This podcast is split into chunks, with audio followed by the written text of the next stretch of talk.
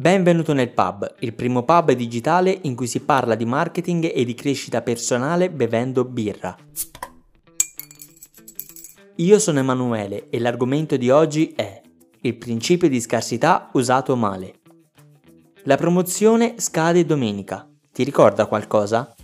In questa puntata voglio dirti il perché i principi della persuasione possono essere un'arma a doppio taglio, prendendo come esempio la regola della scarsità.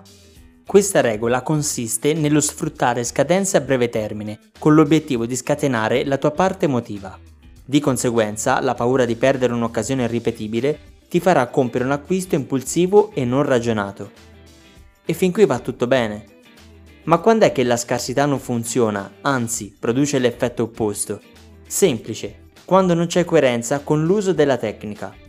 Ancora più semplicemente, se vuoi proporre uno sconto irripetibile, puoi farlo, ma non puoi permetterti di farlo anche la settimana successiva, e quella dopo ancora, e così via. Un esempio clamoroso di azienda che abusa di questa tecnica è un noto brand di divani. La realtà dei fatti è che i consumatori sono sempre più attenti a queste tecniche di vendita. Ne consegue che l'uso eccessivo fa perdere credibilità alla tua azienda o al tuo personal branding.